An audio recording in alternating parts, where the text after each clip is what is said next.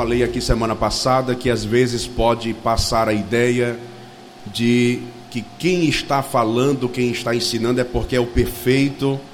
Às vezes pode se criar uma ideia, poxa, o pastor Tiago falou aquilo e idealizar o pastor Tiago ou qualquer outro que esteja falando sobre determinado assunto, idealizar ali a figura de um homem perfeito. Engana-se quem pensa dessa maneira, porque eu sou tão limitado e tão frágil quanto qualquer um que está aqui.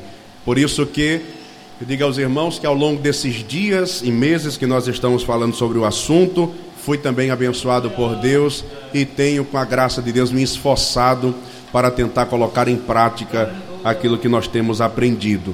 Nós começamos o assunto de família desde o mês de janeiro. Janeiro.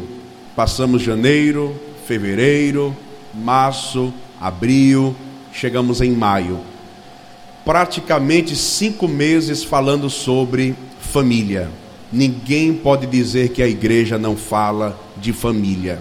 Ninguém pode dizer queria aprender sobre família, sobre casais. O encontro de casais não tem vaga. Você teve cinco meses de oportunidade para aprender, para participar. E quem não participou porque não quis, meus pêsames. Quem participou, Deus te abençoe, porque eu creio que eu e você fomos abençoados pela palavra de Deus. Amém, meus irmãos? Como eu disse aos irmãos, no, na última semana, nós iríamos fazer uma oração específica pelos casais, pelas famílias. Então, na parte final, eu vou estar com os irmãos. Nós vamos ter um momento, pelo menos, de cinco minutos de oração por todos os casais e por todas as famílias. Eu estou ainda me recuperando desta virose, mas eu não pude estar aqui semana passada e eu confesso aos irmãos que passar uma semana sem participar do culto de doutrina na quinta-feira já fica uma lacuna vazia no meu coração. Então eu disse, eu vou nem que seja na maca hoje, mas duas semanas seguidas não dá. Então os irmãos orem por nós, para que o Senhor nos ajude. Minha esposa não veio porque ainda está se recuperando da virose, os sintomas da gravidez. Por essa razão não pôde estar conosco. Amém, meus irmãos? Como hoje é praticamente uma síntese é, do resumo daquilo que nós falamos, eu queria abordar três pontos nesta noite, nesta palavra como uma conclusão do assunto de família que nós temos abordado. Primeiro, eu quero falar um pouco, é, a título de lembrança para todos nós, sobre a maneira pela qual o Senhor cria o primeiro casal e a primeira família. Deus, Senhor Jeová, é quem cria o primeiro casal, Adão e Eva. Posteriormente, logo após o primeiro casal, ele também constitui a primeira família, porque daquele casal nascem filhos e aí é constituída a primeira família. O Deus que criou o casal, o Deus que criou a família, ele estabeleceu para esta família princípios práticos para que estas famílias fossem abençoadas por Deus. O Deus que criou o casamento, o Deus que criou a família, ele estabeleceu princípios práticos para essas famílias, para que elas alcançassem a prosperidade da parte de Deus. Quando eu falo em prosperidade, eu não me atenho a falar apenas em posses, em, é, em patrimônios. Quando eu falo em prosperidade familiar, nós estamos falando muito além de posses Estamos falando de bem-estar e de felicidade familiar. Esta, na verdade, é a maior de todas as prosperidades bíblicas para a vida de um casal, de uma família e de todo ser humano. É o bem-estar na alma, é a felicidade plena. E evidente que as conquistas e as posses também, mas não em sua totalidade. O bem-estar, ele está muito mais acima do que as posses e as nossas conquistas. Tendo em vista que é possível alguém ter posse, ter conquista e, no entanto, não ser feliz, ou seja, ele tem coisas, mas ele não tem a prosperidade, porque a prosperidade não está nas coisas, a prosperidade está na alma, a prosperidade está na paz interna, na felicidade. A paz, na verdade, é a prosperidade para a nossa família. As bênçãos de Deus, biblicamente falando, elas estão totalmente relacionadas à família. Em Gênesis capítulo 12, versículo 3, o Senhor diz assim para Abraão: E abençoarei os que te abençoarem, e amaldiçoarei os que te amaldiçoarem, e em ti serão benditas todas as famílias da terra. Ou seja, a bênção de Deus, ela está atrelada, relacionada à família. Deus, ele tem um pacto, Deus tem uma aliança com as famílias. Ele foi categórico e foi contundente para com Abraão. De maneira que eu quero que os irmãos entendam que o Deus que criou a família estabeleceu princípios práticos para a família e ele tem interesse em abençoar a família, em trazer a real prosperidade para a família. Mas uma vez que nós entendemos e descobrimos que a bênção de Deus está atrelada à família e que a prosperidade de Deus para a família não está restrita às conquistas, mas ao bem-estar familiar, eu quero desenvolver com os irmãos e falar pelo menos sobre dois personagens e sobre um salmo que é considerado o salmo da família. Por favor, abra sua Bíblia em Gênesis, capítulo de número 12.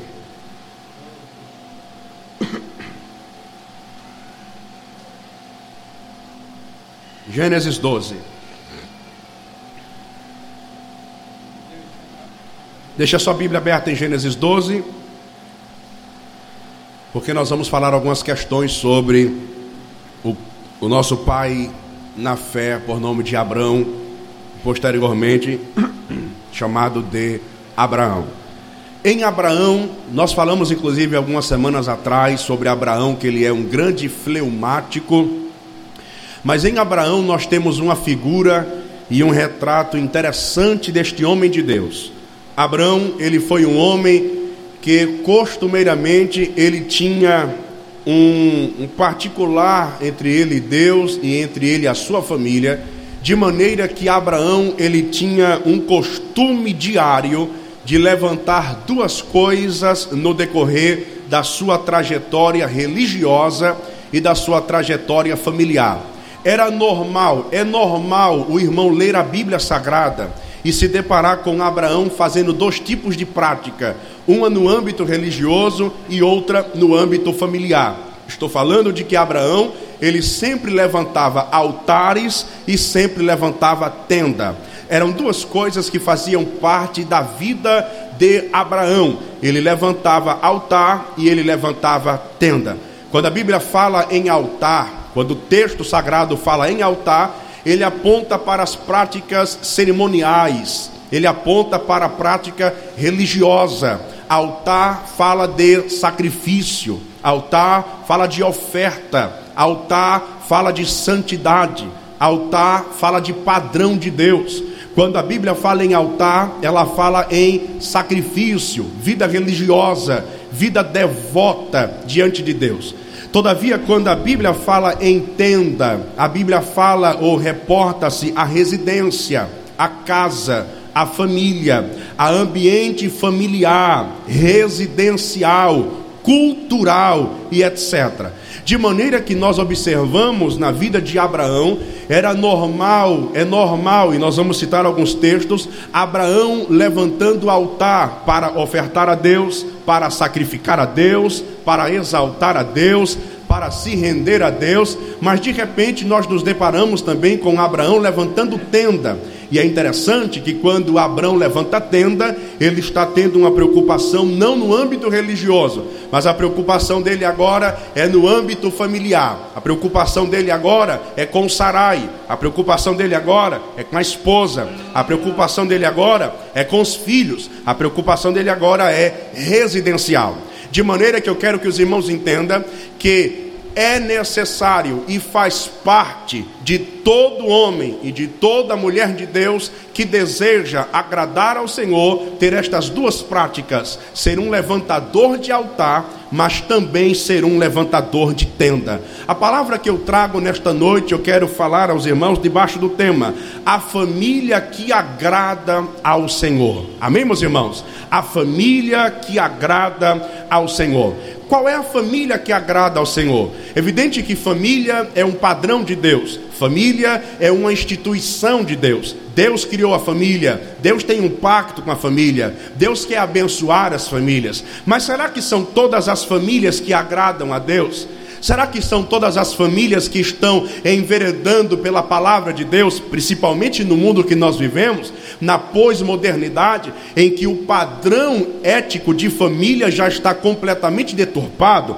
Há anos atrás ou há séculos atrás, o padrão de família era o homem, a mulher e a sua prole. Isso era família. Hoje já há um conceito na sociedade de que homem com homem é família, que mulher com mulher também é família que homem com homem pode adotar uma criança e constituir família, que mulher com mulher pode adotar uma criança e constituir família, de maneira que o padrão de família da geração da pós-modernidade é deturpado, é curvo, é longe de Deus e fora da palavra de Deus. Quando eu entendo nesta maneira, eu percebo que não é toda a família que agrada ao Senhor, muito embora Deus a tenha constituído, Deus tenha um pacto com ela e Deus queira abençoá-la, porque não são todas as famílias, pastor, que agradam a Deus, porque a família que agrada a Deus, ela deve se submeter aos princípios práticos que fora estabelecido por quem criou a própria família, que é o Deus da nossa vida. De maneira que eu quero caminhar com os irmãos para uma compreensão, para entendermos qual é a família que agrada ao Senhor. A primeira característica de uma família que agrada ao Senhor, que eu quero destacar nesta noite, a primeira característica de uma família que agrada a Deus é que a família que agrada a Deus, ela deve ser levantadora de altar, mas também levantadora de tenda. Amém, meus irmãos? Vamos dizer juntos? Levantadores de altar. Mais forte, levantadores de altar e levantadores de tenda. O dia a dia de Abraão vai nos mostrar esta verdade. Abraão levanta altar, oferece a Deus, adora a Deus, cultua a Deus, na nossa linguagem moderna, é um crente espiritual, é um crente de compromisso, é um crente de trabalho, mas de repente Abraão para no altar e vai levantar tenda, e vai trabalhar na tenda, e vai habitar na tenda, e vai conviver dentro da tenda. Por favor, nós precisamos utilizar a Bíblia Sagrada, Gênesis 12, o irmão deve estar com a Bíblia aberta capítulo 12, versículos de número 7 e versículo de número 8. O texto sagrado diz assim: E apareceu o Senhor a Abrão e disse: A tua descendência darei esta terra. E edificou ali um altar ao Senhor, que lhe aparecera. E moveu-se dali para a montanha do lado oriental de Betel e armou a sua, não escutei, armou a sua? Tendo Betel ao ocidente, e aí e Ai ao oriente, e edificou ali um altar ao Senhor e invocou o nome do Senhor.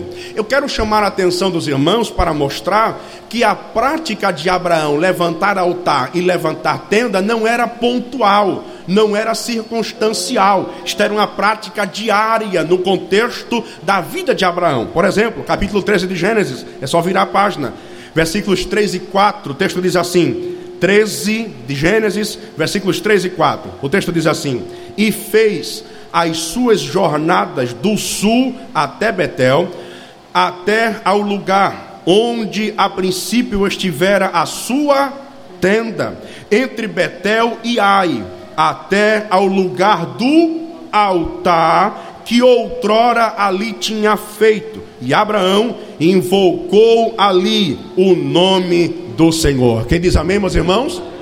Olha para cá. Quando eu vejo Abraão levantando o altar, eu me deparo com um tipo de uma família cristã devota e que ama e que alegra-se em fazer as práticas rituais do âmbito religioso, estar no templo, estar na doutrina, estar na consagração, na evangelização, gastando tempo na leitura da palavra, na consagração, no cântico, na adoração. Mas quando eu olho para Abraão, eu não vejo Abraão como como um tipo de uma família que apenas está pronta e predisposta à área espiritual ou religiosa. Eu me deparo com Abraão também se preocupando em levantar tenda. Levantar tenda por quê, pastor? O irmão deve se lembrar que na semana passada nós falamos aqui que quando o pai de Abraão, Terá, saiu de Ur dos Caldeus com foco aí para Canaã, eles saíram com toda a parentela, mas o texto diz que o pai de Abraão, Terá, morre em uma cidade chamada Arã, que era exatamente o nome do seu filho que havia morrido. Mas Abraão continua a sua caminhada. O texto sagrado faz questão de mencionar que Abraão ele era rico, ele tinha muito dinheiro, tinha muita posse, tinha muita finança. Todavia, ele abre mão de tudo aquilo para obedecer a ordem de Deus para a sua vida. E a ordem de Deus para Abraão, em Gênesis 12, versículo 1 foi: Sai da tua terra e da tua parentela e da casa de teu pai para um lugar que eu ainda vou te mostrar. Ele abre mão de todo o aparato, da zona de conforto que ele tem, para quê, pastor? Para viver como nômade. Você sabe o que é nômade? Homem que não tem residência fixa, homem que não tem residência de alvenaria. Eram homens que viviam aqui, ali e acolá. Por isso que o texto faz questão de mencionar que ele era habitante de tenda. O que é tenda?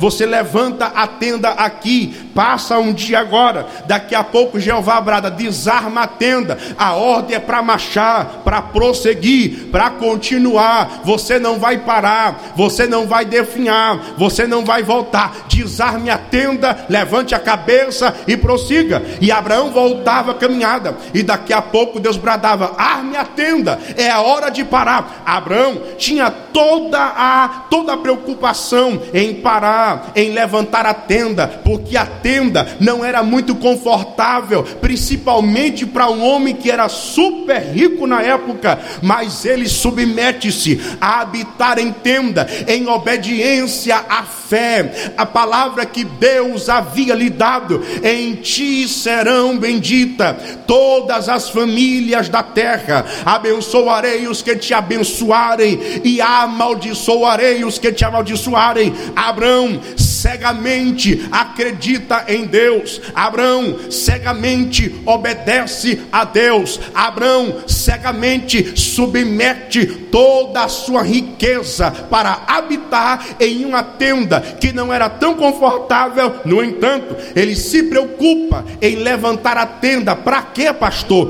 Para colocar a mulher dentro da tenda, para colocar as crianças dentro da tenda, para ter um teto para dormir, para a chuva não pegar, para o sol não castigar. Ou seja, eu tenho em Abraão o retrato de uma família que se prepara que se preocupa, que se organiza com a religiosidade, mas não abre mão da preocupação familiar. Eu levanto o altar, mas também levanto tenda. Eu adoro a Deus no templo, mas também adoro a Deus na tenda. Eu tenho comunhão no templo, mas também tenho comunhão na tenda. Eu estou bem no templo, mas também estou bem na tenda com a minha casa, com a minha esposa e com a minha família. Dá um toque aí, irmão, diga para ele: tem que ter altar, mas tem que ter tenda. Diga aí, irmão do outro lado: tem que ter altar, mas não pode se esquecer da tenda. Está com a Bíblia aberta? Olha o que diz Gênesis 18, versículo 1. Estou correndo por causa da hora. Gênesis 18, versículo 1. Quem achou diz amém. amém. Depois apareceu-lhe o Senhor nos carvalhais de Manre estando ele assentado à porta da sua, não ouvi, à porta da sua, como é que diz o resto do versículo? Como? Ou em outras traduções, diga assim: no calor do dia. Olha, olha que coisa interessante. O Senhor apresenta-se a Abraão para falar com ele, e quando Deus desceu do céu para encontrar Abraão, para conversar com Abraão, Abraão não estava no altar, Abraão estava na tenda. Diz aí para irmão: Abraão estava na tenda. E eu acho interessante porque o texto faz questão de dizer um detalhe: Abraão estava na porta da entrada da tenda. Detalhe, no calor do dia, no momento do sol quente. Eu imagino alguém passando por ali e podendo perguntar para Abraão: Ô Abraão, o que é que você está fazendo aí, rapaz, na porta da tenda, num calor desse, num mormaço, o sol queimando a pele? E eu imagino Abraão podendo dizer: Eu estou na minha tenda com a minha casa, com a minha família. Outra pessoa poderia dizer: Eu não estou fazendo nada. Mas deixa eu lhe chamar a atenção, meu irmão, para lhe dizer uma grande verdade. Tem muita gente que, quando está em casa, com a esposa, com o marido ou com o filho, e de repente alguém liga, e de repente alguém vai na sua casa, e de repente alguém pergunta: Você está onde? Você respondeu: Estou na minha tenda, estou na porta da minha tenda, na minha casa, no meu apartamento. E alguém pergunta: O que é que você está fazendo? Geralmente as pessoas pessoas dizem: Eu não estou fazendo, eu não estou fazendo Olha como vocês sabem. Mas deixa eu lhe dizer uma coisa: você sabia que quando você está em casa, quando você está no seu apartamento, você não está fazendo nada, não. Muito pelo contrário, você está desfrutando do maior patrimônio que Deus estabeleceu na terra. Quando alguém ligar para você, está fazendo o que? Eu estou gozando do maior patrimônio que Deus me deu. Estou brincando com o menino, estou com a minha esposa e o negócio aqui está uma benção bênção. Se eu fosse você, aproveitava a tua tenda para também ser feliz na terra. Diga aí para o seu irmão: quando estiver em casa, você não está fazendo nada. Diga assim: você está desfrutando do maior patrimônio que Deus lhe deu na terra. Diz Salomão: goza a vida com a mulher que amas todos os dias da tua vaidade, porque esta é a poção que Deus preparou para você nesta terra. Quando você está em casa, brincando com o menino de cavalinho, brincando com o menino de super-herói, você não está fazendo absolutamente nada, não. Você está desfrutando da maior bênção que Deus entregou para você. A tua família é a maior bênção de Deus para você você nesta terra. O teu filho é herança do Senhor. Portanto, esteja em casa com alegria, com satisfação, com gozo na alma. Mas aqui está calor, aqui está quente, não tem problema. Pode estar tá calor, pode estar tá quente, mas com a minha família, na minha casa, é o melhor lugar do mundo para eu estar. Quem concorda, levante a mão para você e diga aleluia. Está fazendo o que aí, Abraão? Oxê. Estás, Abraão, estás sem ter o que fazer? Nada disso. Eu estou fazendo a melhor coisa que eu posso fazer, o quê? Desfrutando da minha família. Diga aí para o seu irmão, desfrute a sua família. O relógio do tempo não para para ninguém. O tempo está passando, a idade está chegando e você está perdendo tempo em não aproveitar a tenda que Deus deu para você habitar. Mas seja a boca de Deus para sua irmã diga para ela: aproveite a tenda que Deus lhe deu. Gênesis 26, versículo 25.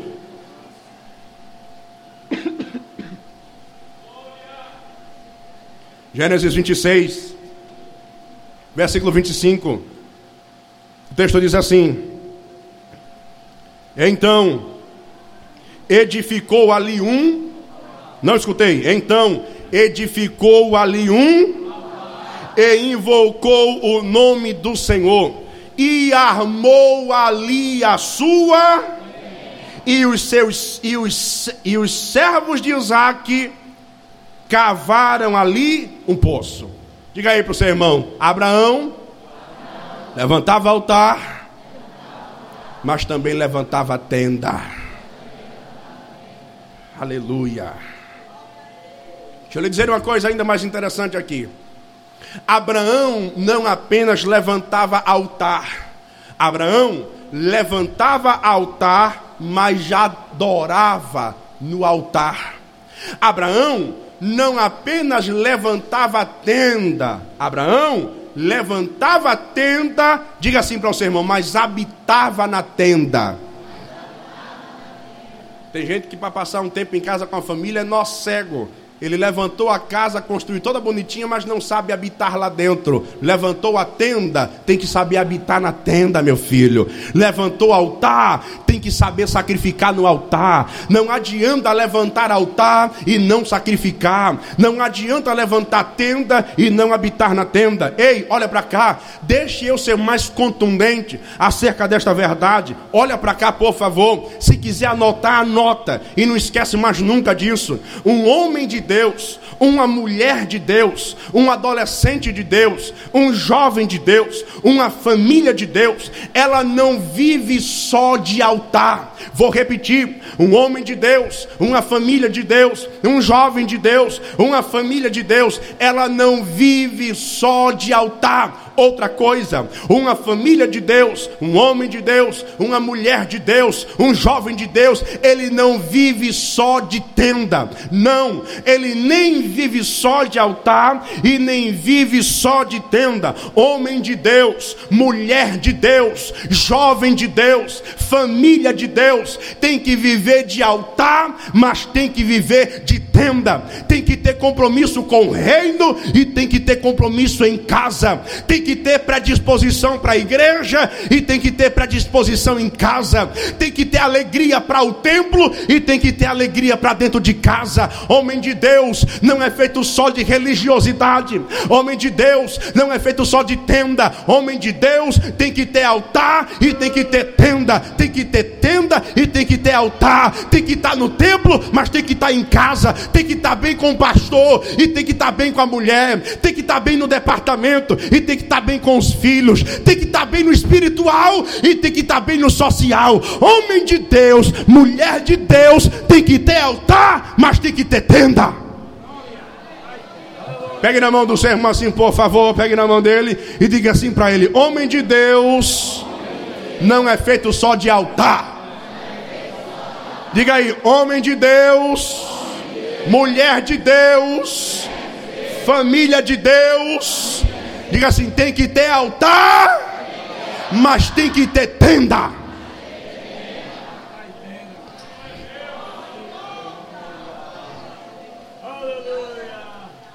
E qual é a consequência, pastor, para quem tem altar e quem tem tenda? A consequência é um Abraão da vida. Abraão vive de altar, Abraão vive de tenda e Abraão desfruta de promessa de Deus. Uma família que vive de altar e que vive de tenda, as promessas de Deus para sua vida, elas são inevitáveis. A promessa vai acontecer, a promessa vai se cumprir. E qual é a promessa de Deus, pastor, para Abraão? Gênesis 12, versículos 2 e 3: Fartiei uma grande nação, abençoada abençoar-te-ei, engrandecerei o teu nome, e tu serás uma bênção, e abençoarei os que te abençoarem, e os que te amaldiçoarem, amaldiçoados serão, e em ti serão benditas todas as famílias da terra. Deus está rascando o céu para Abraão, e está dizendo: quem tem compromisso no reino, quem tem compromisso em casa, eu faço promessa, e a promessa dele é palavra de rei, é prego batido, é ponta virada, mas pastor, alguém fala mal, alguém me critica, alguém se levanta, alguém bota o pé, não tem problema. Jeová quebra pé, quebra braço, abre porta, fecha a porta, ele mata, se muda, mas a palavra dele permanece para sempre. Assim diz o Senhor dos Exércitos. Dá um toque assim de leve, irmão, e diz assim para ele: se tiver altar, se tiver tenda, vai ter promessa.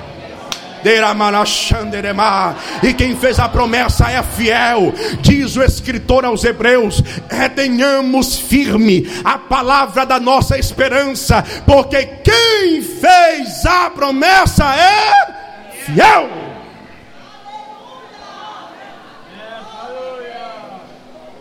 Uma família que agrada a Deus, diga assim comigo: uma família que agrada a Deus é uma família que tem altar, mas que não se esquece da tenda. Segundo lugar, no que diz respeito a pais e filhos,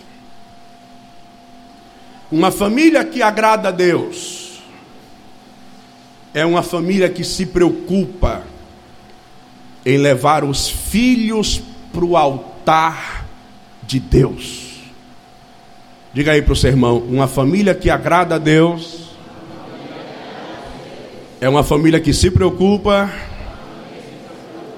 em levar os filhos para o altar.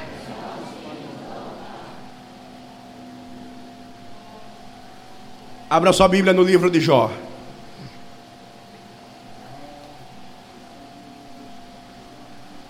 Capítulo 1.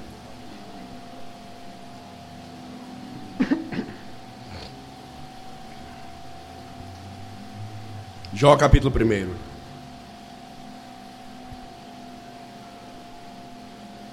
Deixa o texto aberto. Patriarca Jó foi considerado um, um dos maiores homens do seu tempo no Oriente. E ele foi considerado isso, o irmão pode conferir, porque em Jó capítulo 1, versículos 2 a seguir, o texto diz assim: E nasceram-lhe sete filhos e três filhas, e era o seu gado sete mil ovelhas, três mil camelos, quinhentas juntas de boi, quinhentas jumentas, era também muitíssima a gente a seu serviço, de maneira que este homem era o maior de todos que habitavam no Oriente.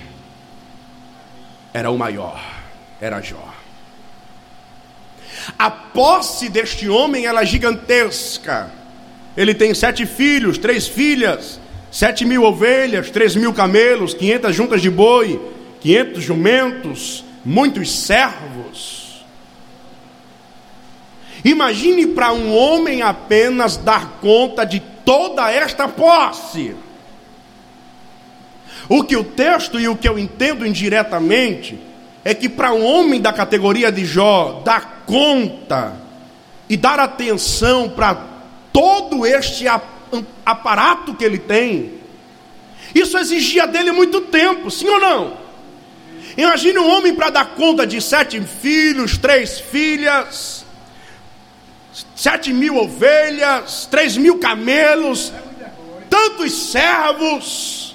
Você para dar conta do emprego e da casa, você diz que não dá tempo? É assim ou não é? Pastor, as 24 horas do dia é pouca. Imagine para Jó. Se tinha uma coisa que Jó poderia reclamar, era: o dia é pouco para tanta coisa que eu tenho para fazer. Só que uma coisa me chama a atenção em Jó. E o que é que me chama a atenção? O que é que lhe chama a atenção em Jó, pastor? É que mesmo esse homem tendo tantas coisas que sugam o seu tempo, entenda sugar, exigem a atenção de Jó de muito tempo, mesmo tanta coisa, exigindo tanto tempo de Jó, eu encontro Jó achando tempo para trazer os filhos para o altar. Era alguém que poderia ter as maiores desculpas para justificar o seu descaso, a sua falta de atenção, a sua falta de tempo. Eu não estou porque não tenho tempo, eu não vou com você na escola porque não tenho tempo, eu não paro para fazer a tarefa porque não tenho tempo, eu não paro para brincar porque não tenho tempo, eu não paro para passear porque não tenho tempo, eu não paro para assistir porque não tenho tempo. Jó poderia usar todo esse artifício como uma justificativa da sua ausência desequilibrada. Eu não estou, eu não vou, eu não faço, eu não tenho porque eu não posso, porque eu não tenho tempo. Mas não, é redondamente o contrário, é completamente o inverso. Olha o que diz Jó, capítulo 1, versículo 4 a seguir. E iam seus filhos e faziam banquetes em casa de cada um no seu dia. Eu vou explicar isso aqui depois. E enviavam e convidavam as suas três irmãs a comerem e beberem com eles. Verso 5.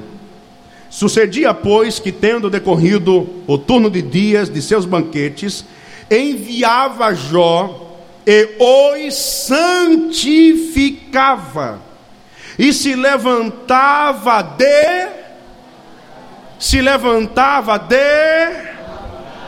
e oferecia holocaustos segundo o número de todos eles, porque dizia Jó, olha porque Jó fazia esse sacrifício pelos filhos, porque dizia Jó, porventura pecaram meus filhos e blasfemaram de Deus, no seu, não era nem falando e nem por atitude, era no seu. Aí o texto diz assim: assim o fazia Jó uma vez na vida. Era assim? Fazia como? Diga assim: continuamente. Diga assim: continuamente. Diga assim para o seu irmão, por favor. Não arranje desculpas. Dê um jeito e arranje tempo. É o que Jó está fazendo. Já tem muita coisa para gastar tempo para justificar a ausência. Nada disso. Eu tô com um dia cheio. Já que durante o dia não dá, eu vou de madrugada. Mas alguma coisa por esses meninos eu tenho que fazer. Se o pai e se a mãe não fizer, quem vai fazer?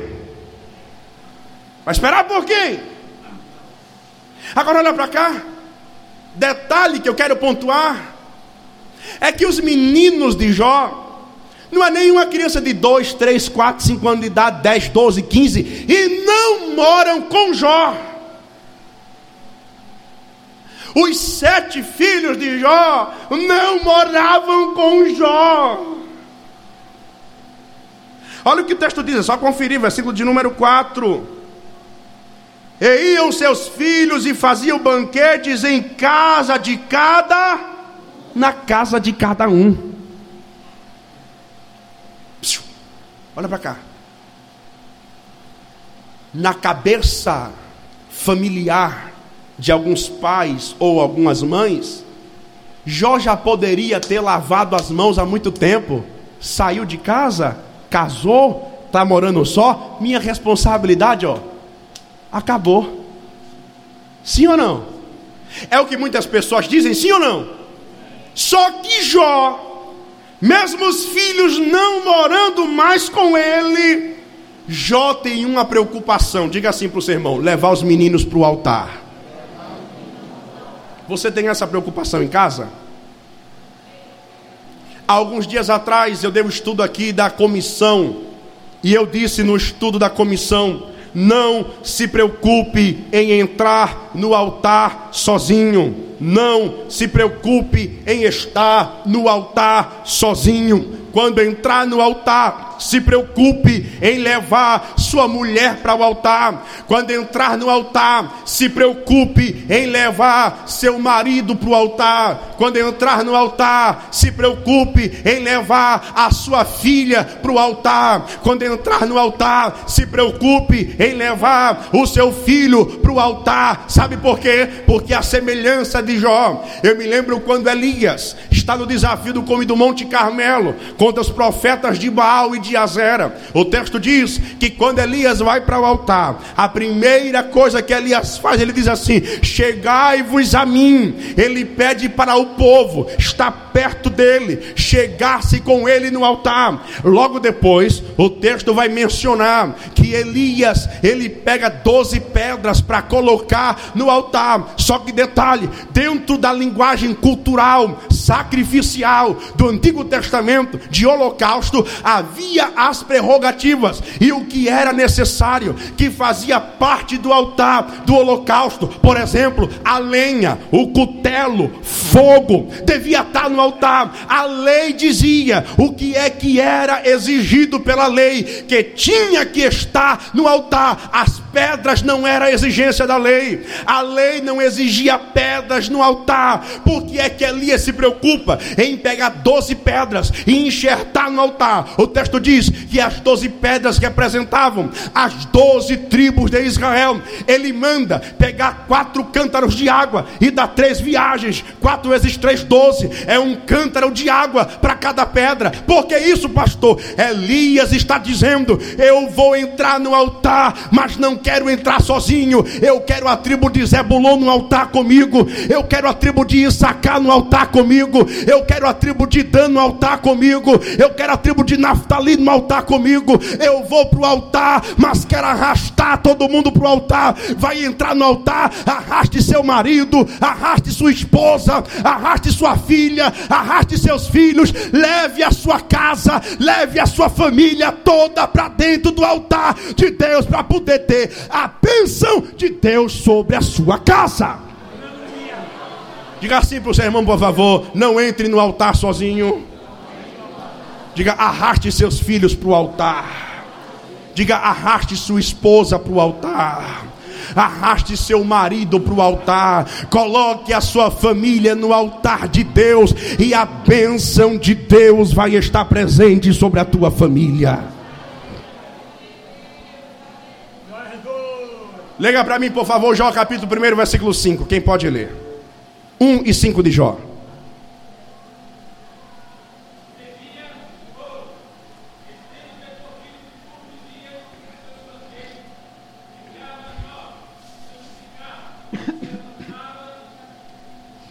Quem diz amém?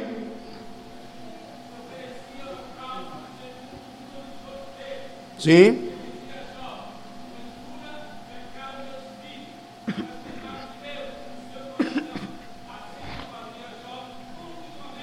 É tão interessante a preocupação de Jó que os meninos não moram com ele. E a preocupação de Jó não é nem que os meninos praticaram alguma coisa.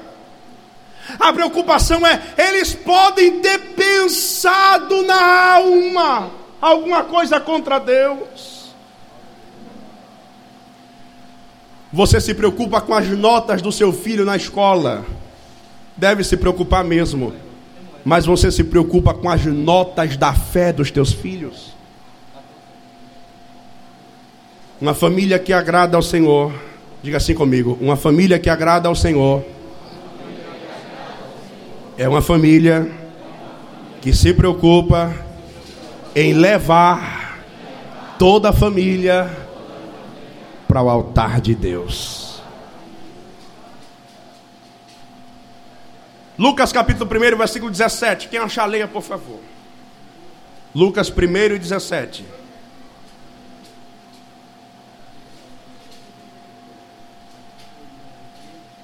Quem pode ler?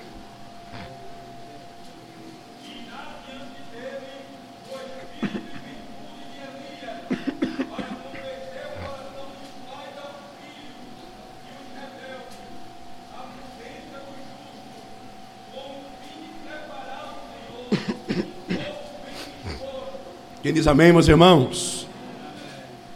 E irá adiante dele no espírito e virtude de Elias, para converter o coração dos pais a os, a os, e os rebeldes à prudência dos justos, com o fim de preparar ao Senhor um povo bem.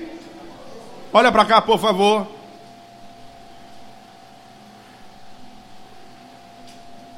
Um dos alvos do Evangelho, anota essa. Um dos alvos do Evangelho é o recomeço de um correto relacionamento familiar. Sabe o que é Evangelho? É o que a gente prega, é o que a gente canta, é o que a gente diz que vive. Isso é Evangelho. E um dos princípios prioritários do Evangelho é o recomeço de um correto relacionamento familiar. Para dar certo lá, tem que dar certo na tenda.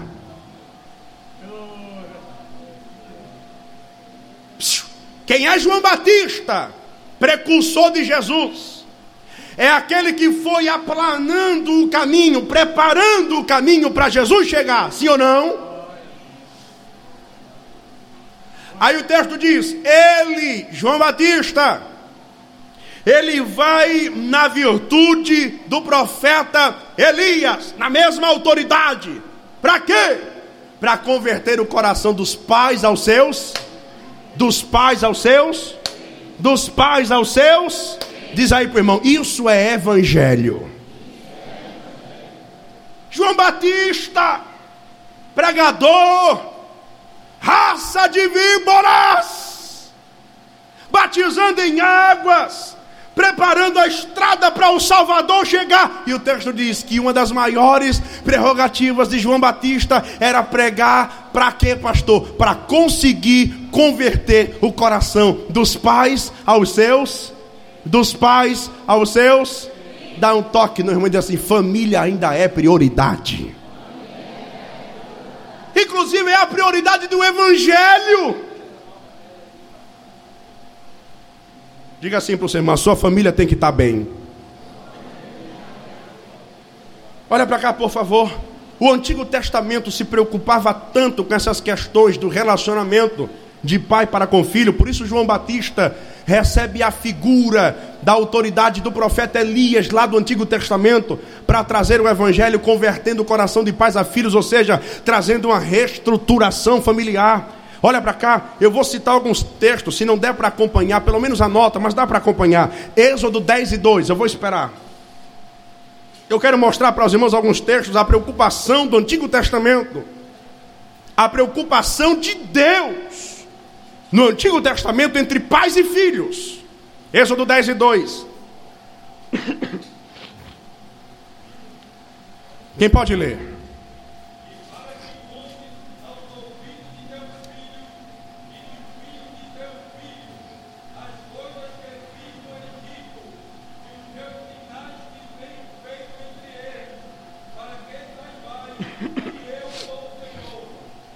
Quem diz amém, meus irmãos? E para que conte aos ouvidos dos teus e dos filhos dos teus, os netos. Qual era a preocupação de Deus com Israel? Passe para as gerações que estão chegando as verdades do meu poder manifesto no meio do meu povo. Passe pregue, fale, ensine, converse, diga, mas não se cale, não se omita aos seus filhos. Salmo 78, versículos 5 e 8. Salmo 78, versículos 5 e 8. Eu vou ler, mas acompanhe.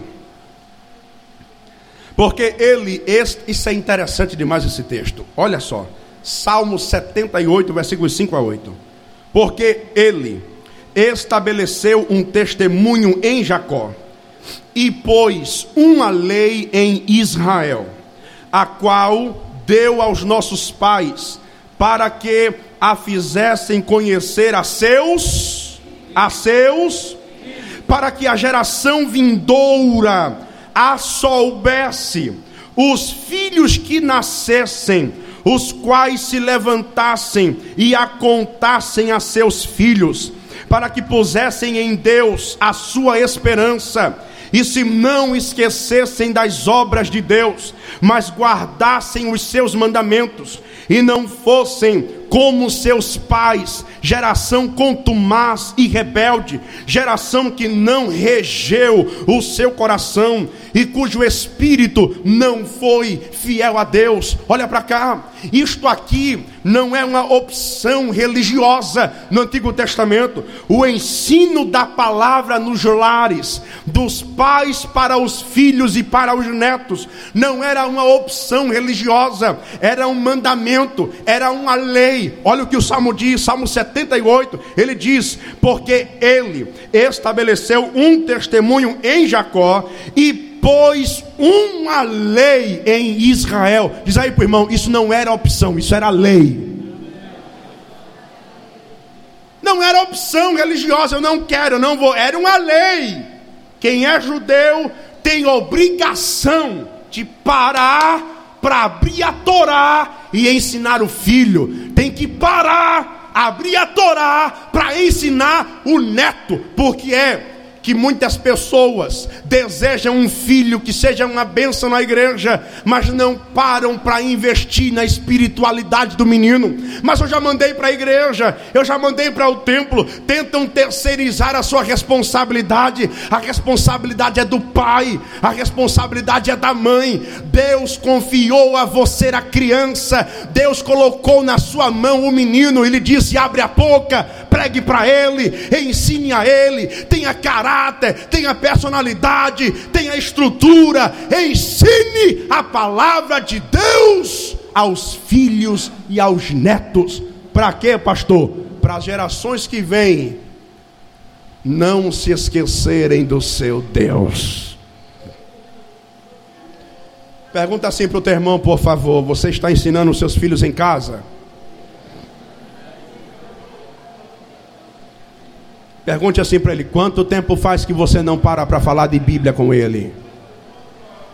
Pergunte aí para o irmão: quanto tempo faz que você não para para falar de Bíblia com seu filho, com seu esposo, a sua esposa? Nós queremos homens de Deus, mulheres de Deus, jovens de Deus, adolescentes de Deus em casa, mas às vezes a gente não quer investir na nossa família. Sim ou não? Sim ou não? Diga assim: família que agrada a Deus, gasta tempo levando eles para o altar. Isaías 38, 19, o texto diz assim: Isaías 38, 19: Os vivos, os vivos, estes te louvarão como agora eu faço e diz mais: o pai aos filhos fará notória a tua verdade. Diz assim para o teu irmão, por favor: a responsabilidade é dos pais. Deuteronômio capítulo 6, versículo 7. Vamos ver o que diz. Abra sua Bíblia. Deuteronômio 6 e 7 e as inculcarás a teus filhos, e delas falarás assentado em casa, andando pelo caminho, deitando-te e levantando-te. Olha para cá. A palavra inculcar no hebraico aqui, sabe o que significa literalmente falando? Olha para cá. Inculcarás a teus filhos. Significa literalmente: abre a cabeça dele, pegue a Torá e jogue lá dentro. Diga aí para o seu irmão, por favor. Abra a cabeça dele. Não, vocês estão devagar hoje. Diga assim: abra a cabeça dele. Levante a sua Bíblia para o céu. Levante a sua Bíblia para o céu. Levante a Bíblia. Diga assim: abre a cabeça dele. E coloque isso lá dentro. Coloque a Bíblia na cabeça dele. Bíblia de manhã, Bíblia de tarde, Bíblia de noite, Bíblia na segunda, Bíblia na terça, Bíblia na quarta, Bíblia na quinta, Bíblia na sexta, Bíblia no sábado, Bíblia no domingo, no imprensado, no feriado, no ponto facultativo, inculca na cabeça do menino, e Salomão diz: E quando crescer, não se apartará dele. Diga aí para o irmão: a responsabilidade é da gente. Deixa eu terminar essa parte, Efésios 6 e 4. Efésios 6 e 4. E vós, pais, não provoqueis a ira vossos filhos, mas criai-os na doutrina e admoestação do Senhor. A família que agrada a Deus é uma família que se preocupa em levar os demais componentes da família para o altar de Deus. Quem diz amém, meus irmãos? Amém. Vamos caminhar para a conclusão, Salmo de número 128.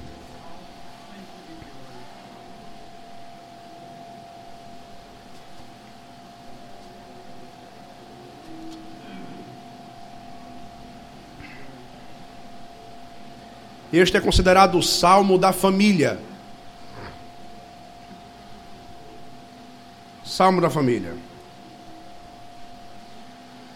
Bem-aventurado aquele que teme ao Senhor e anda nos seus caminhos.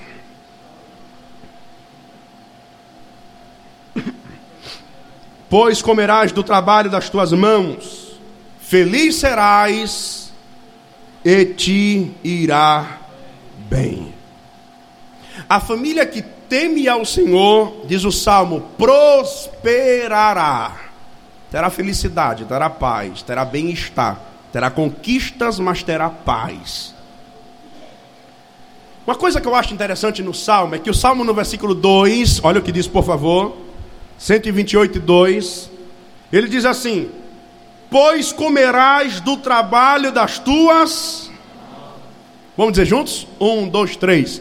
Pois comerás do trabalho. Para ensaio foi bom. Mais uma vez. Um, dois, três. Pois Gente, sabe uma coisa que eu tenho percebido e é um problema muito grande nosso? É quando a gente espiritualiza tudo. Inclusive até o que não é espiritual, a gente espiritualiza. Quer ver uma coisa? Estou na luta, estou na prova, mas estou esperando o milagre e a providência de Deus. Só que o que a gente percebe neste salmo, olha para cá e presta atenção que aqui eu concluo. O que a gente percebe neste salmo é que a bênção de Deus, ela não vem para a gente ou para a família apenas no âmbito da sobrenaturalidade.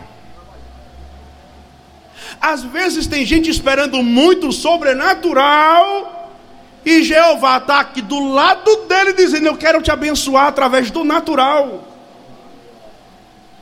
Ei, eu estou aqui, meu servo, do teu lado, quero te abençoar. E tu está assim, só olhando para o céu, esperando, só vindo do céu, só esperando o sobrenatural.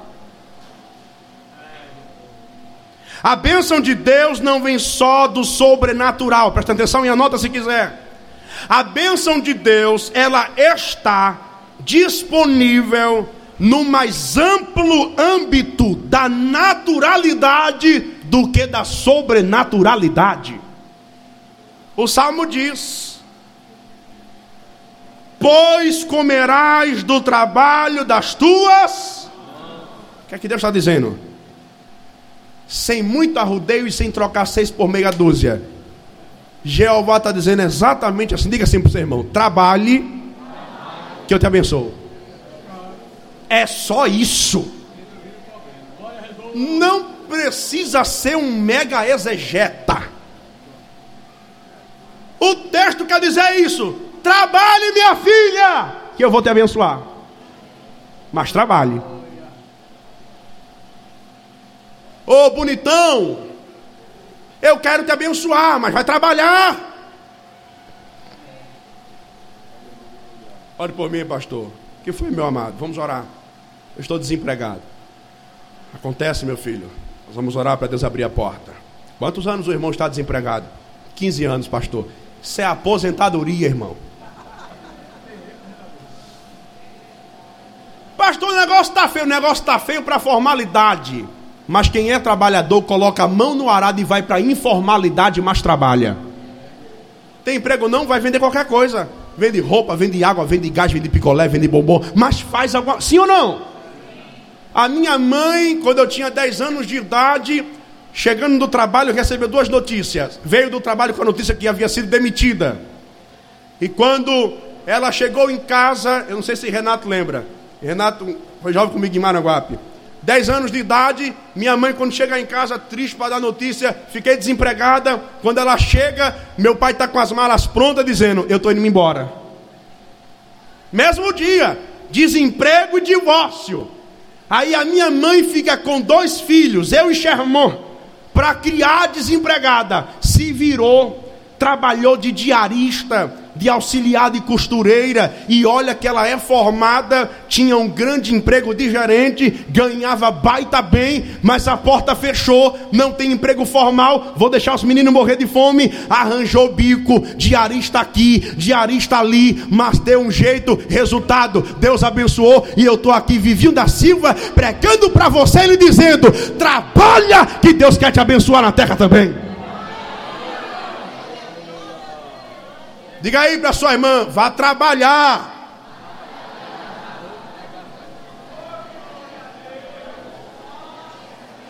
Comerás do trabalho das tuas. E o preguiçoso vai morrer de fome, porque a Bíblia diz: quem não quer comer, quem não quer trabalhar, não coma. Aí em casa a mulher tá ralando, trabalhando e o cara também, o dia deitado no sofá, assistindo lá a internet. Que aí? Estou esperando a bênção de Deus. Vai morrer esperando. Aí os pais deixam o menino dormir até duas horas da tarde em casa. O bichinho está cansado. Diga aí para sua irmã, bota o menino para trabalhar, minha filha.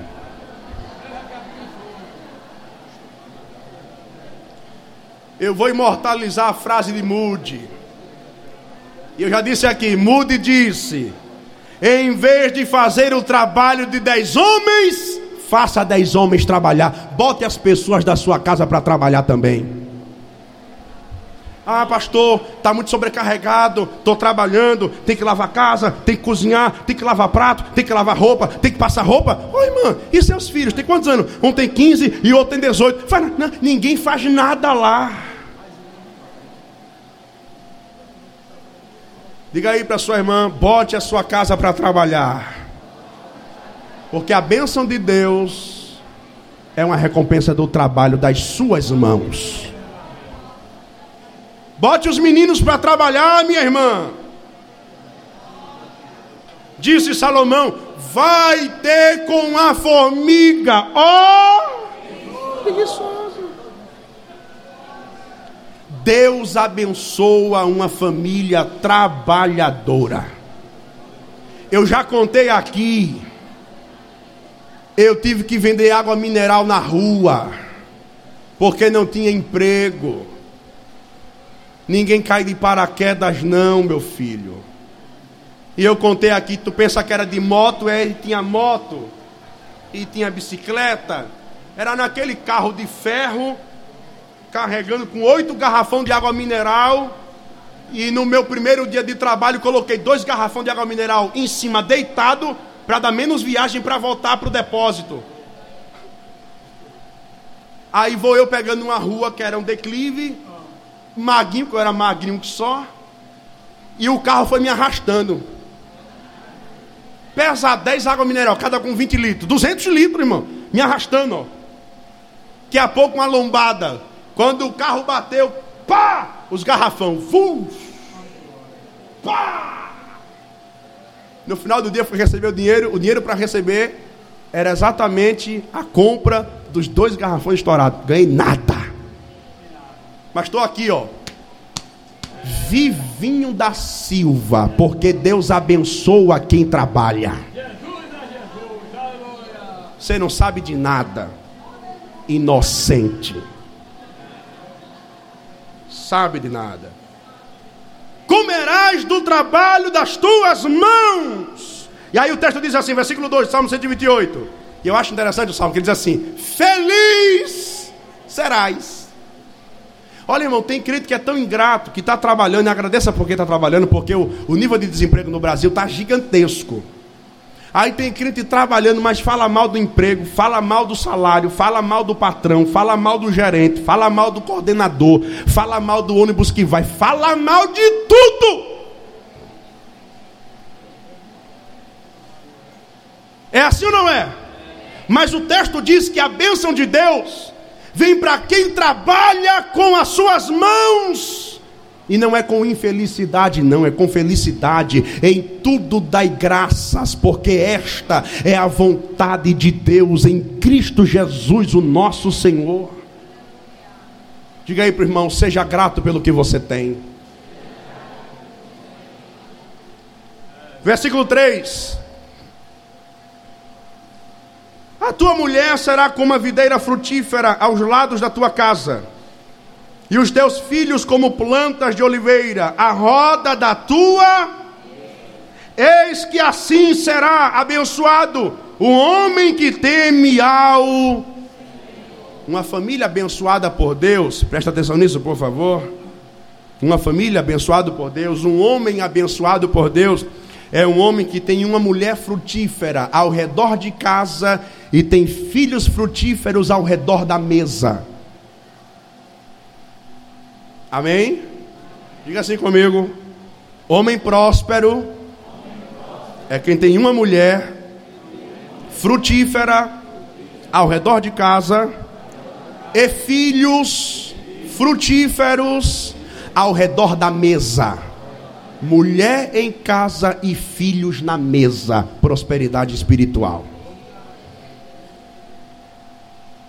Tem famílias que nem sentam mais para fazer uma refeição com todo mundo na mesa. É um na cama, no quarto, no WhatsApp, o outro na sala, no, na televisão, a outra na cama, a outra no sofá, o outro na mesa da sala, o outro na mesa da cozinha. Mas eu sou novo, mas aprendi que a família deve ter momentos para sentar todos na mesa. O dia a dia é corrido, não dá para tomar café junto, não dá para almoçar junto, mas janta junto. Não dá para fazer todo dia, faz uma vez na semana, duas vezes, mas dá um jeito. Diga aí para o irmão, não dê desculpas. Dê um jeito. Porque a bênção de Deus está atrelada à quantidade de filhos para esta mulher. Mulher como videira frutífera, tem muitos filhos. Por quê, pastor? Vou lhe explicar. Quanto mais filhos a mulher e o casal tinha, era uma consequência. Qual era, pastor? O pai, os israelitas eram agrícolas. Viviam de plantio e colheita de frutas, cereais, sementes, trigo, cevada. De maneira que quanto mais filhos tinha um pai, havia uma esperança. Daqui a cinco, seis anos, já vai comigo para o campo trabalhar. Ou seja, na visão judaica, quanto mais filhos um casal tinha, mais pessoas para trabalhar no campo com o pai. Quanto mais pessoas trabalhando no campo, maior a quantidade do plantio, consequência, maior a quantidade da colheita. Se eu não fosse redundante, diga assim para sua irmã, por favor: bote os meninos para trabalhar.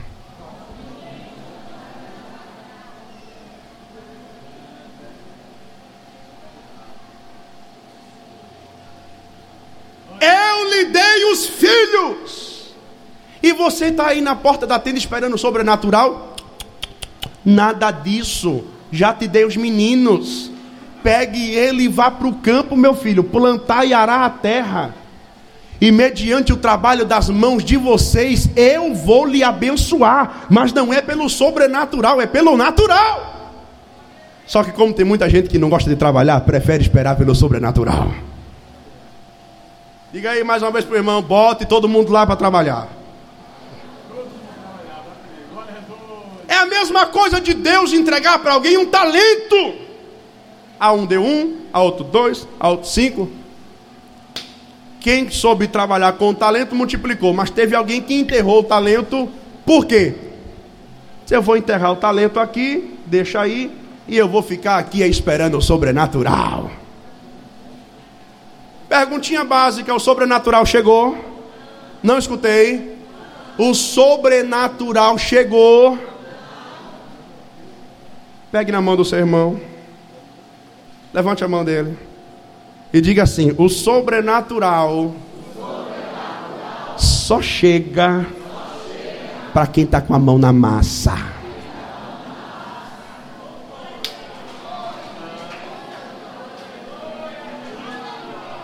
Aquele que leva a preciosa semente andando e voltará sem dúvidas com.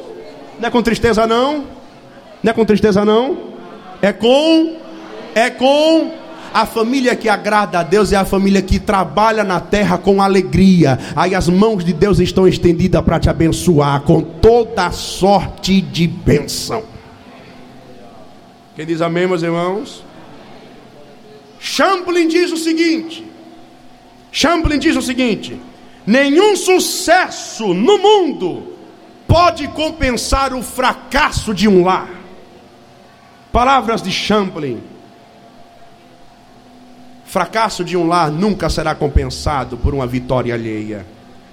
Concluo, versículo 5, Salmo 128. Quem está com a Bíblia aberta, diga amém. Hoje a gente vai passar aí, mas estou terminando já. Hoje é a última, viu? A partir da próxima semana vamos voltar para assuntos doutrinários, bíblicos e etc. Verso 5. Alguém leia, por favor, Salmo 128, 5.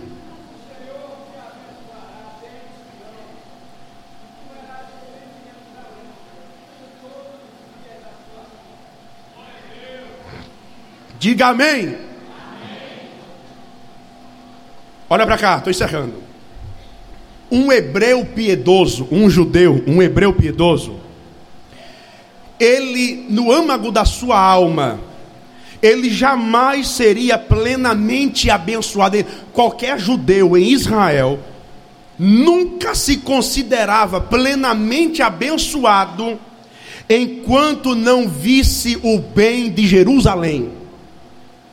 Por consequência, o bem de Jerusalém como também o templo que estava em Jerusalém, funcionando bem, as coisas em ordem e o culto sendo celebrado da maneira digna. Qualquer judeu em Israel, se Jerusalém não tivesse bem, se o templo não tivesse bem, ele não considerava que estava plenamente abençoado. Por quê, pastor? Porque para os judeus, a plenitude da bênção na vida da sua família dependia da bênção de Jerusalém, do templo. Em outras palavras, e contextualizando, se a igreja vai bem, eu vou bem. Se a igreja não está bem, eu não posso me considerar bem. Eu tenho que lutar para ver a igreja bem. Eu tenho que lutar para ajudar a igreja a estar bem. Eu tenho que me reunir com a minha tropa, com a minha casa, com a minha família para trabalhar, para ajudar, para cooperar, para desenvolver. Para quê, pastor? Para ver a igreja bem, para ver o trabalho bem, para ver a congregação bem. Me permita a transparência e a franqueza, mas tem um monte de família que quando se reúne em casa é para falar mal de pastor, falar mal de igreja, falar mal de ministério, falar mal do diabo, falar mal dos anjos, falar mal de todo mundo e que é a bênção de Deus na casa dele. Me permita lhe dizer uma coisa, mas uma família não pode se considerar abençoada quando ela coopera para a ruína da igreja. Uma família que agrada ao Senhor, ela deve ser um canal de bênção para ajudar a prosperar a igreja, o seu pastor, o seu departamento, o seu ministério. Eu estou aqui para cooperar, eu estou aqui para auxiliar, eu estou aqui para ajudar, mas não, tem outro que mete o pau na igreja, parece que quer ver a igreja fechar, parece que quer ver o trabalho dar errado, parece que quer ver tudo indo de perna pro ar e de mal a pior. O judeu não, para o meu bem da minha casa ser plenamente satisfatório, eu tenho que ver o bem de Jerusalém, eu tenho que ver o bem do templo. Se o templo não está bem, eu vou lutar para ajudar, para tentar melhorar. Diga assim para o seu irmão: a família que agrada ao Senhor é a família que coopera para ajudar a igreja. Verso 6 e último. E verás os filhos dos teus, e a paz, e a paz, netos. Tem gente que pensa que não, mas filhos são bênçãos, e neto, bênção dobrada. Você quer ver uma coisa? É só você ver o tratamento de um pai para com o filho e o tratamento do avô para com o neto. Diga para mim se é a mesma coisa, mas não é mesmo. É não, não tem como. Vovô é papai dobrado. Aqui, irmão Roger, foi vovô agora de novo. Quatro? Quatro netos. É bênção de Deus. É promessa de Deus para a família que agrada ao Senhor. E verás os filhos dos teus, os netos. Feliz, abençoado e próspero é quem já desfrutou da bênção de ter netos. Porque isso é uma promessa bíblica para as famílias que habitam na terra. E indiretamente o texto fala aqui em longevidade de vida. A família que agrada a Deus vai viver muito para desfrutar das bênçãos de Deus. Levante as suas duas mãos para os céus e diga assim: Senhor, Senhor, Senhor abençoa a minha família, em nome de Jesus.